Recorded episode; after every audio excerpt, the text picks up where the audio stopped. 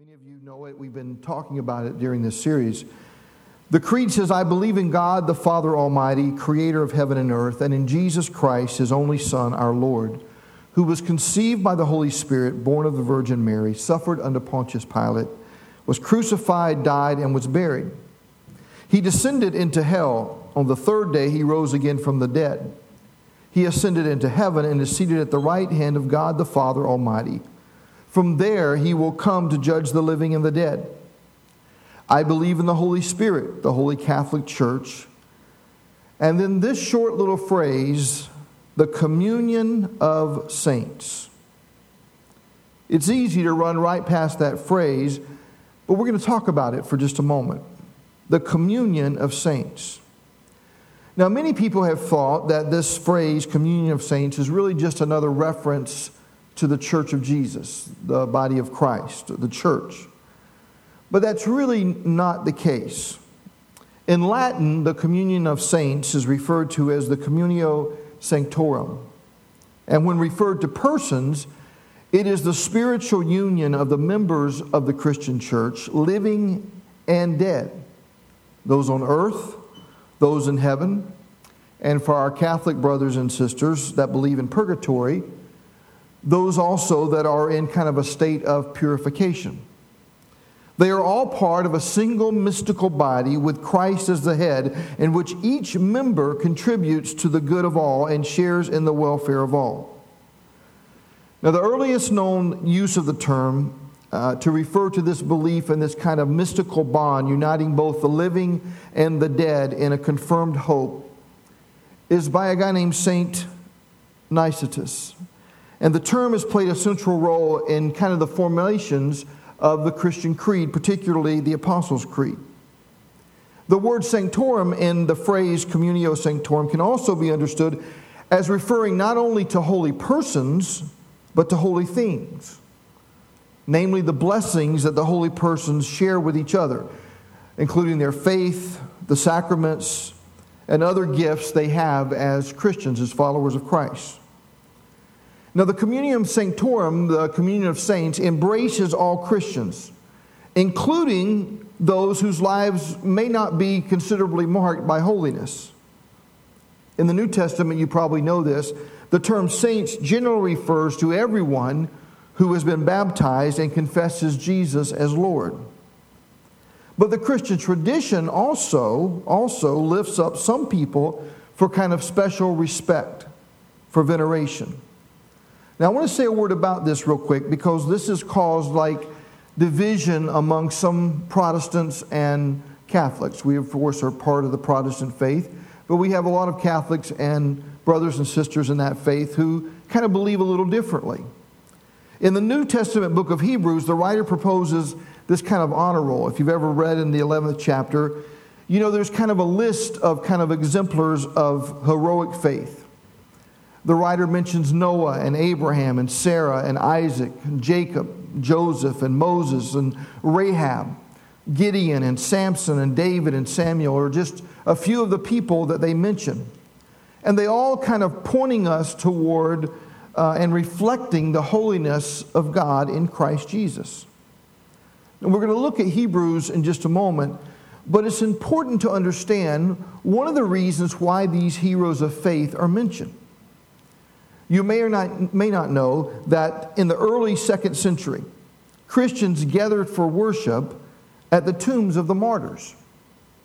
They celebrated the power of God's grace in the lives of these men and women who have given their lives for the faith. They actually prayed to God for spiritual and temporal favors to be granted through the intercession of the martyrs. In the early church, the phrase communio sanctorum had primary reference to this bond between the faithful on earth and the faithful who had gone before, especially those that had been crowned with martyrdom. Now, all saints, again, are called saints. All Christians are called saints. But the word saint really became kind of a title referring to exemplary lives among people, especially among martyrs. And the church would point to scriptures like Hebrews 12 23, and it indicates that as Christians we are wayfarers and we're looking forward to joining one day the assembly of the firstborn who are enrolled in heaven. Sometimes they would mention Revelation 6, which indicates that the martyrs beneath the heavenly altar still await their full vindication. They are one with us, and we are one with them, and we're kind of yearning together for this completion of God's plan of salvation, this establishment of the kingdom of God, this God who is the Alpha and the Omega, the first and the last, the beginning and the end. And why is this so? Well, one of the reasons is that we live in a world where many believe that this is all there is to it, that this life that we know on this earth is it. But yet, we as Christians are called to bear witness to the fact of this solidarity, of this communio sanctorum, this communion of saints, a solidarity secured by our communion with Jesus, the crucified, risen, and coming again Savior, both the living and the dead who are alive in Christ. Now, let me say this. Admittedly, our Catholic friends believe that there is this lively interaction there is this exchange of spiritual goods between ourselves and those of us and those who have gone on ahead of us. Just as Christians, just as Protestants request the intercession of brothers and sisters, and we ask them to pray for us while we're on earth, so Catholics rely on the intercession of the saints in heaven. Many of you have heard some of your Catholic friends talking about praying foremost to the Virgin Mary. They invoke their aid in prayers. They recognize the prayers of the saints and also prayers with the saints directed toward Jesus and to the Father. And they believe that all blessings come from God. They believe that when the saints in heaven act, it is God who acts through them. Now, Protestants stand over here on our side, and we generally do not affirm the intercession of the saints in heaven. We don't ask for the saints to intervene on our behalf because we don't really find any explicit biblical passage warranting that practice. We're puzzled by it. Sometimes we are put off by it. Sometimes, to be honest with you, in ways that we should not, we have kind of expressed that Catholics are kind of superstitious and they're weird when it comes to praying to saints in the afterlife or placing emphasis on things like objects or relics. But what we sometimes miss as Protestants is the fact that all Christians at all times have asked, How is it that God prepares believers for the vision and the fullness of his glory. And scripture just does not present us with a lot of details about what happens specifically to people when they die. Most evangelicals, most Protestants, us in that faith, we believe that we enter immediately into the presence of God, into the fullness of God's glory. Catholics, on the other hand, believe ordinarily that they go through kind of a period of further preparation, what they call purgatory. Today, however, rather than debate that, I just want to affirm one abiding truth that I think all Christians, all Christ followers, past, present, and future, can agree on. And that is no true Christian, living or dead, can be outside the communio sanctorum, the fellowship of all who live in the crucified, risen, reigning, and returning Lord Jesus Christ. Within the body of Christ, we know that we're to pray for one another. We're to offer up sufferings for the sake of Christ, according to Colossians, in ways we don't fully understand, in ways that we fully don't even see at this moment. We live in communion with those who have gone on before us, and we strive to realize on earth a life together that hopefully fully anticipates the communion in the church in the life to come. So, in the time remaining, what I want to focus on is one way that we can commune with the saints who have gone on before us. The saints that we talk about in Scripture, the saints that some of you have talked about, even though you never met them, as Gretchen was talking about a grandparent who may have been very faithful in their faith. And to do this, I want to reflect back again on the passage in Hebrews chapter 12 where it talks about uh, uh, this communion of saints.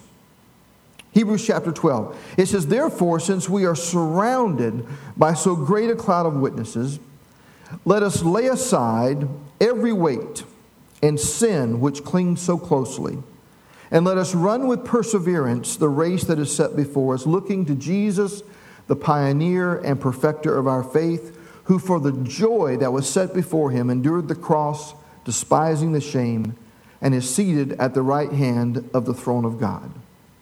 the writer says we're surrounded by this great cloud of witnesses.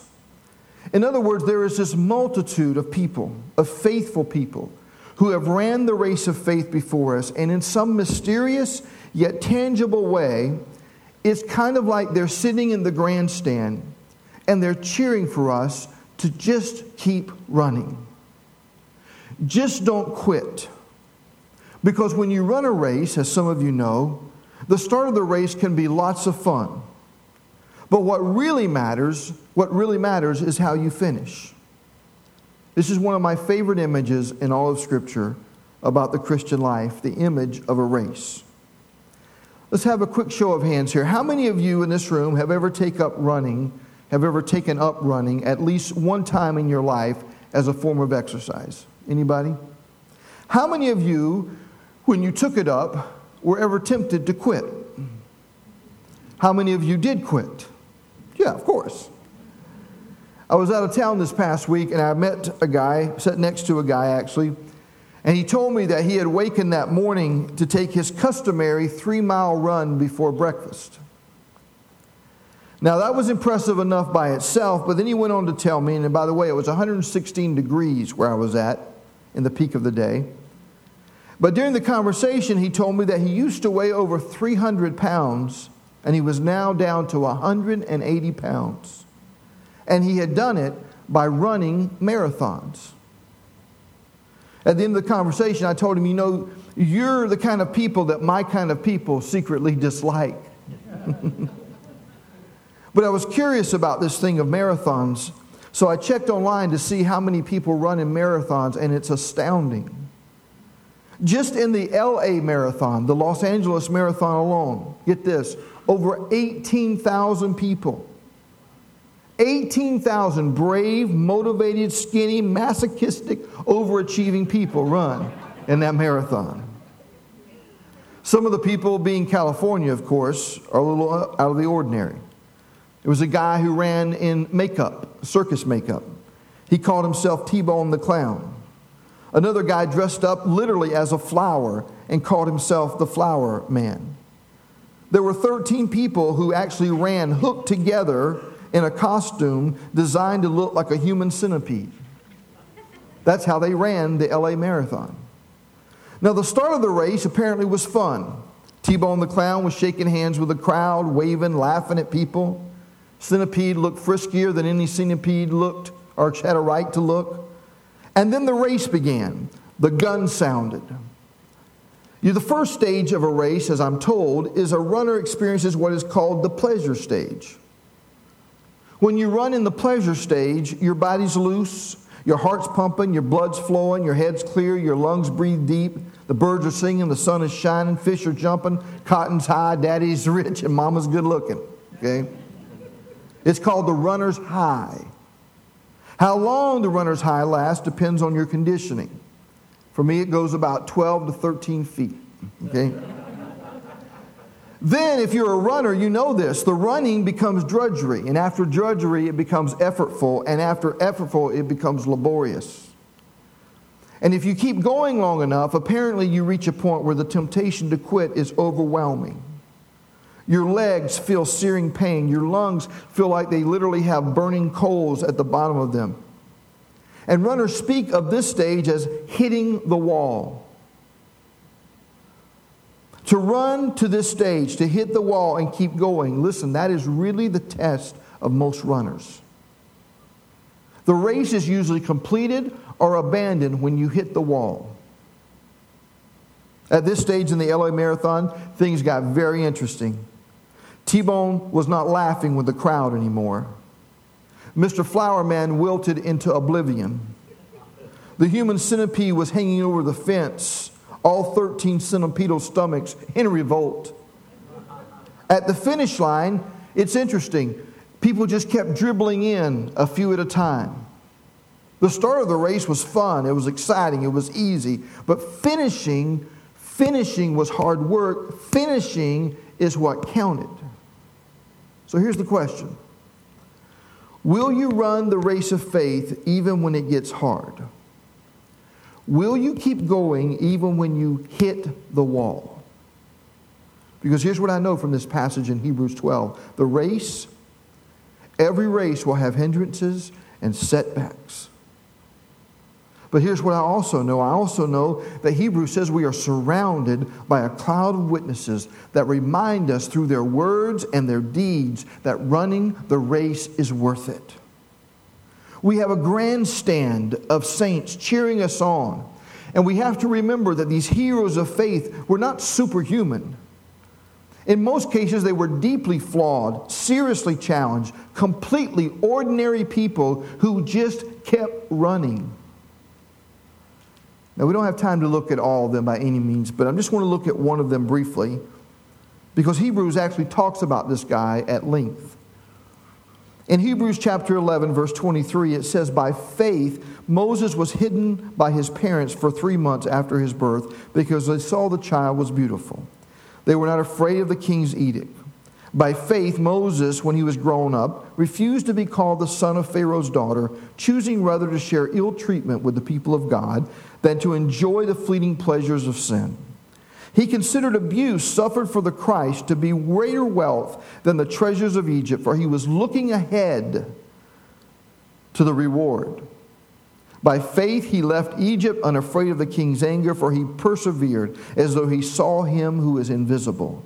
By faith, he kept the Passover and the sprinkling of blood, so that the destroyer of the firstborn would not touch the firstborn of Israel. Now, many of you have heard Moses' story and his race. It didn't start off very well. After taking the life of a fellow Egyptian, Moses ran into the desert, and really he thought his days were numbered. And it was in the desert, 40 years in the desert, that Moses came face to face with his destiny because God called Moses from this burning bush experience. God comes to Moses and he says, Listen, your race isn't over. I have big plans for you. But Moses, of course, wasn't too sure. In fact, the book of Exodus describes five objections that Moses makes. This is always true of people when God calls them. You will have to set aside the hindrances and setbacks that will weigh you down. And Moses gives many objections. I'm just going to focus on one. One hindrance. I think it's very common in our day. Let me explain it this way. There's a guy that all of you know. You have heard him, met him before. Some of you have known him longer than some other people in this room. But this is a guy that everyone will know. He loves to sail. This guy is in tremendous physical condition and he eats unbelievably healthy food, even though we can never get our kids to eat it. His name is Popeye the Sailor Man.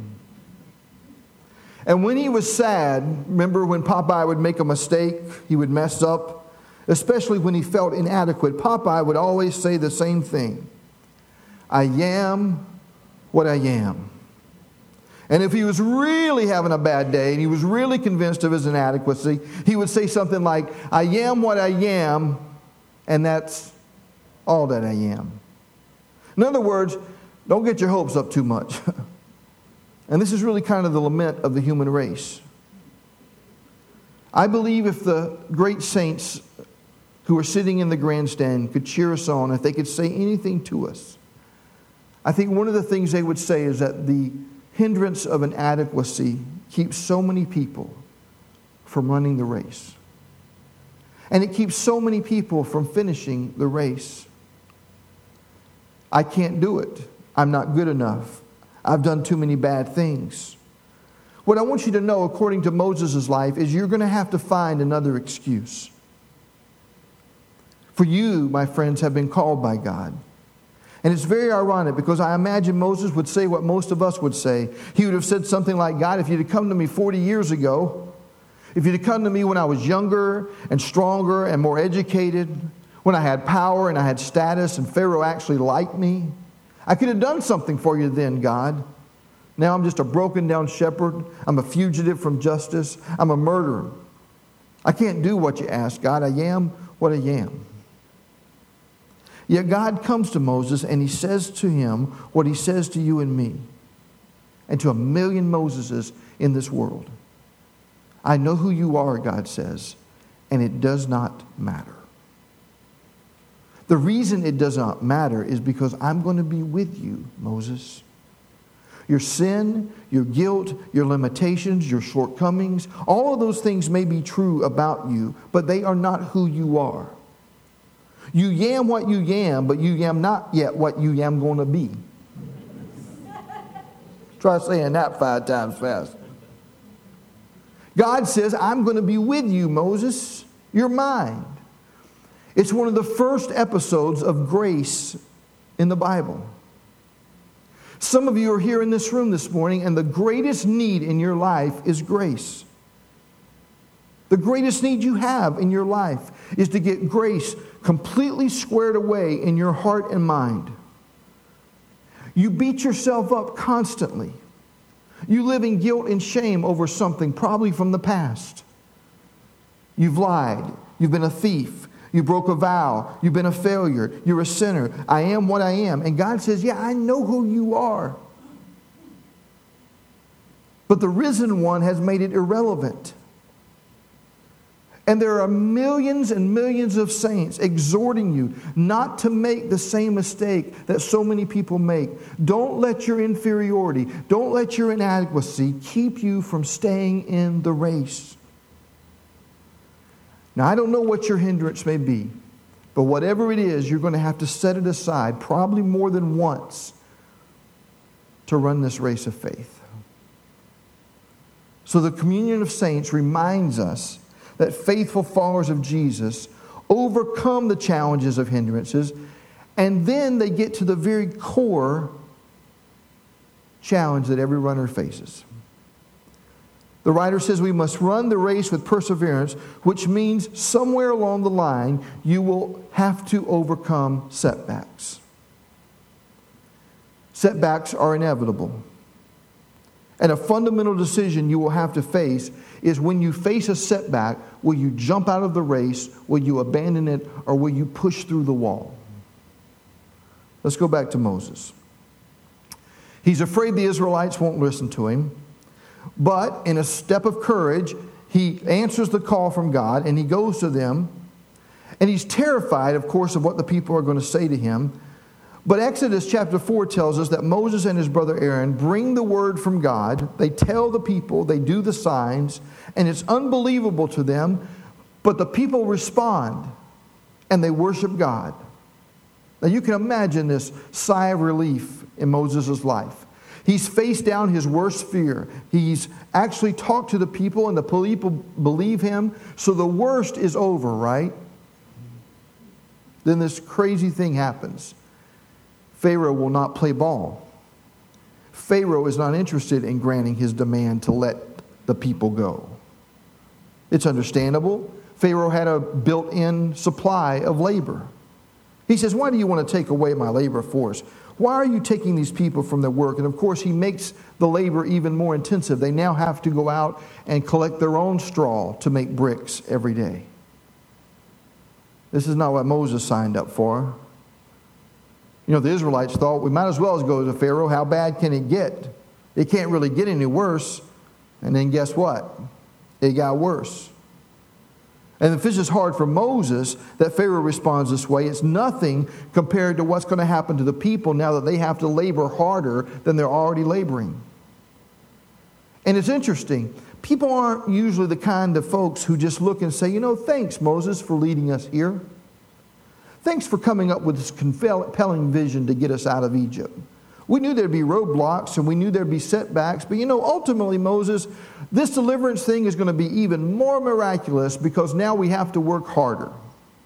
We're just going to gladly roll up our sleeves and make bricks even longer. It's kind of weird. People aren't like that. They don't do that. In fact, they say to Moses, here's what they say You have brought us into bad odor with Pharaoh. I've never had it quite put that way bad odor with Pharaoh. And have put a sword in their hands to kill us. And here's the deal in that moment, Moses is left alone. Not only with Pharaoh, not only with the Egyptians, but with his own people. Here's when you'll be tempted to quit the most. When things in your life don't work out, you'll be tempted to quit when you run into opposition, but especially when you feel alone. That is Moses. He resists, God calls him, he resists, God calls him, God persists with him. Finally, Moses gives in and says, Okay, I'll go. He goes, it looks good. Suddenly it turns, Pharaoh's against him, Egypt is against him, his own people turn against him. He's now on his own. And here's what he finds out. In that darkest moment of his race, Moses does something that every person has to do. Exodus chapter 5 says Moses turned again to the Lord. Moses comes back to God. Friends, if there's anything the communion of saints teaches us about the path of faith, it is that we will have to turn over and over and over back to the Lord. Look at the great heroes of faith, men and women, not only in Scripture, but those that came after Scripture. One of the things that you will see is that in their darkest moments, they kept coming back to God. Every setback, our natural reaction should be let's go to God. Let's turn everything to God. Let's pour out our heart to God. Let's even be angry if we need to be and hurt if we need to be. So this morning, I'm going to ask you as people are cheering us on, people we can't see and maybe audibly hear, but they're saying to us, don't quit. This morning, will you say, I'm going to persevere? I realize that hundreds and millions of people have faced hindrances and setbacks, and they finished the race. They kept the course. They won the prize, and so will I. If you will do that, you will see what Moses and Ruth and David and Solomon and Elijah and Isaiah and Jeremiah and Nehemiah have seen. You will see what James and Joseph and Mary and John and Peter and Paul and Dorcas and Lydia have seen. You will see what St. Augustine and St. Francis of Assisi and Martin Luther and John Wesley and Corrie ten Boom and Dietrich Bonhoeffer and Fanny Crosby have seen. You will see what Billy Graham got to finally see this past year you will see the glory of the one and only. The bright, the morning star, the first, the last, the Alpha and the Omega, the Ancient of Days. We will see the glory of Christ. Everybody in this room, and I mean everybody, has a race to run, and not one person in this room has an easy race. And maybe one of the things that you ought to do, maybe today, maybe this afternoon, maybe next week, next Sunday, and every Sunday after, maybe one of the things you ought to do is just say, you know what? I'm going to be a great cloud of witness for somebody in this room. I'm going to ask God to remind me to regularly come up to them and to cheer them on and just to say to them, you just keep running. Because if the communion of saints means anything, it needs to be a place where we can be a cloud of witnesses for one another. And we can join with that heavenly group wherever they are, however they experience the afterlife, and we can just hear them say as well, keep running. We're going to do that for just a moment. We're going to get prepared to come to the table. We're going to do it a little differently than we normally do today. But before we do that, Robbie uh, and Gretchen mentioned earlier about so many wonderful servants and volunteers we have here. But sometimes you get tired, sometimes you get a little weary. So this morning, what I'd like to do is just take about four minutes, and I just want to address kind of some specific people and groups in our church. And what I'd like you to do is I'd like you to join me and kind of be like the great cloud of witnesses for them and just to remind them to just keep running, okay? We put this statement on the screen for you. Let's start with this. Let's start with some amazing people in our children and youth ministry. Our children's ministry Upstreet and our youth ministry C5 is so vital to our church. And if you serve in any capacity in those areas, I don't know if it's nursery or teaching or checking kids in or life group leaders on Wednesday night, whatever it is, let me say this to you. Somewhere along the line, you have been tempted to quit.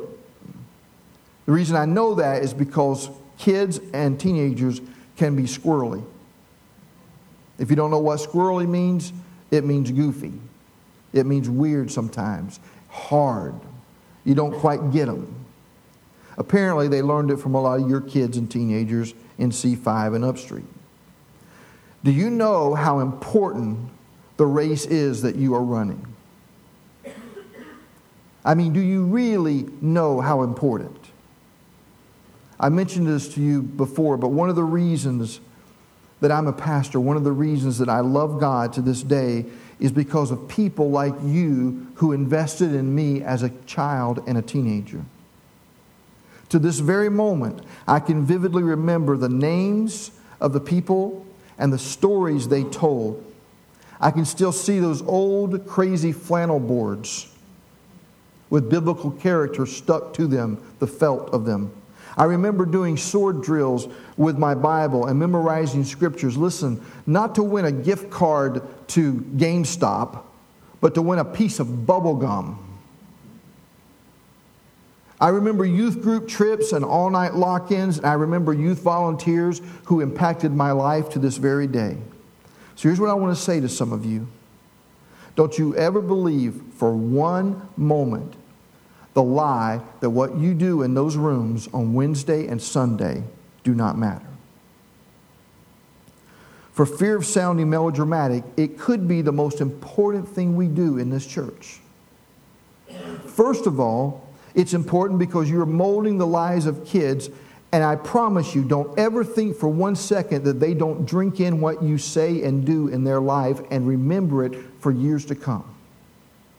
Second of all, we have people who drop their kids off on Sunday morning and who let their kids come on Wednesday night because they know that their lives are messed up and they want to be a part of a service to be able to figure out how does God fit into my life. And you literally could be part of the reason that they come to faith in Christ. You literally could be part of the reason that their whole family becomes followers of Jesus. So I want to say this to you. And I want to ask you to join with me. To those of you who serve in Upstreet regularly and in C5 on Wednesday night, I want you to know that we appreciate you. We are behind you. So I want everybody now with just one voice, okay? We're going to say what's on the screen. I want you to say to these folks, what? Just keep running. The Communio Sanctorum. Let me address another group of folks, and that's the arts and service programming teams here. You know, most of us really don't realize the number of hours and hours of prep and prayer and creativity and rehearsing that goes just to make one Sunday morning happen. I mean, folks, these tables didn't just create themselves. They didn't just pop up and walk in this auditorium and say, oh, this is where I have to be today. Music doesn't just happen, worship doesn't just take place, slides don't just come up on a screen. Some of you need to hear very clearly this morning that week after week, month after month, this team has broken the huddle and they have lined up and they have played their hearts out. And if you're a member of this team, I want to say something to you today. When you begin to wonder if you really need to rehearse that song another time, or sit through another planning session, or crawl out of bed for that fifth Sunday in a row, or change that stupid light angle one more time, just remember you could be the difference. You could be the reason that a person comes home to God. You could be the reason that a life is touched and a soul is stirred and a spirit begins to heal. So, together this morning, this great cloud of witnesses here, we're going to lift our voices and we're going to say to all those folks on the arts and the worship and the creative team, what are we going to say? Just keep running. One more.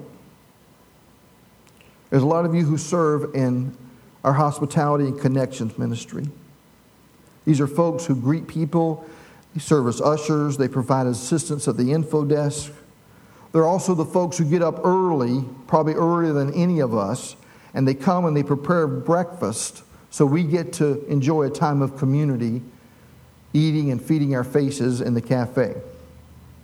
I want to tell you, you, you guys are heroes. I want you to know this morning that every smile and every handshake and every hug and every piece of info and every egg you scramble and every tater tot, thank you, Lord, you fry.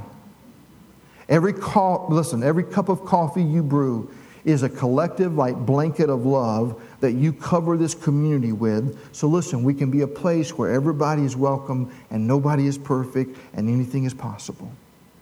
I want you to know that by feeding our bellies, you're also helping to feed our souls. So, together this morning, I want to say to all of you, and the great cloud of witnesses here at Oasis joins me to say what? Just keep running. Now, listen, I don't want to leave anybody out. We all know it takes a lot more than those folks for us to do what we do here.